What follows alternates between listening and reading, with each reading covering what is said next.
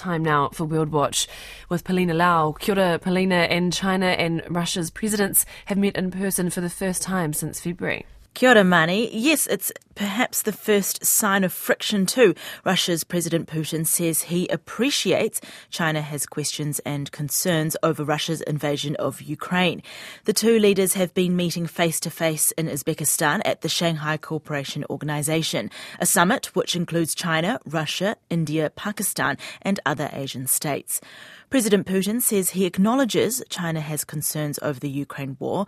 And earlier, I spoke to Chinese politics expert Professor Anne Marie Brady from the University of Canterbury about the significance of this. I wouldn't go so far as he's acknowledged China's concerns. He's just sort of noted that China perhaps is not saying what he would like, and he was hoping that um, China would speak up and support on the war in Ukraine. China has remained relatively measured and distant on the subject of the war. The Russian parliament says China has voiced explicit support, but is there a scenario in which China would be more forceful with these concerns, or would it change tack uh, or back off even? Well, you know, what's been reported in this meeting is one thing, but I draw your attention to another meeting between Li Zhanshu, who's the third ranking uh, Chinese leader, and he met with Russian lawmakers and said just last this week, and he said that China fully understands and supports Russia's core interests and concerns. So I think China says different things at different times to different audiences, and they're quite worried about being sanctioned. China's been incredibly measured. Uh, Putin saying he's being balanced. But what is China's strategy? China is buying a lot of Russian goods. It's been having military exercises with Russia.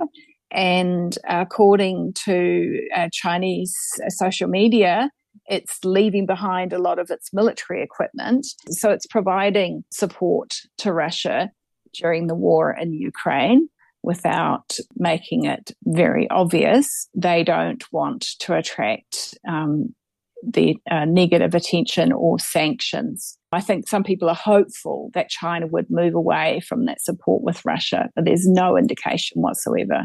This is President Xi's first trip abroad since the start of the pandemic and ahead of next month when he'll likely secure uh, an historical third term as president. So, what's the significance of the timing of this summit, and what will he be looking to gain from the summit? This year, Xi Jinping will be looking for every kind, everything that's a success, and he's been such a spectacular failure as a leader. COVID is very much as a result of instructions that he's given to officials um, to keep a lid on any you know, local level problems. And this was a local level problem at Wuhan, which the PLA tried to control in 2019 and failed. The economy is tanking, and Chinese people are very frustrated about the endless tests that they have to do for COVID. And COVID's looking, controls are looking like a political control.